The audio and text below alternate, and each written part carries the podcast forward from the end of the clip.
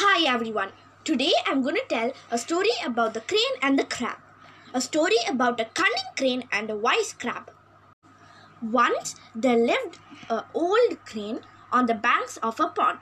It found difficulties to catch the fishes because of its old age.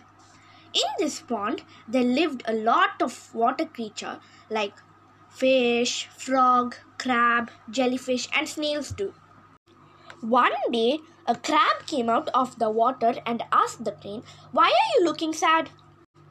I am sad because this pond is going to dry and to fill up with mud, he replied. All the fishes are soon going to die. The crab was scared. He soon told his friends in this pond. They all decided to ask the crane for help. I will take a few fish every day in my beak to another pond and save all of you by this way, said the old crane. All the fishes agreed to his idea. The wicked crane took a few every day to a nearby hill. There he ate them up. One day it was the time for the crab to go. He sat on the crane's back.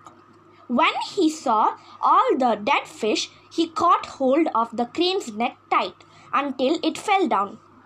He then returned joyfully to the pond and told the remaining fish about the cunning works of the crane. Thereafter, the fish avoided the crane. He then returned joyfully to the pond and told the remaining fish about the cunning works of the crane. Thereafter, the fish avoided the crane. After some time, the crane remained without food and at last died. Moral of the story is do not believe the wicked words.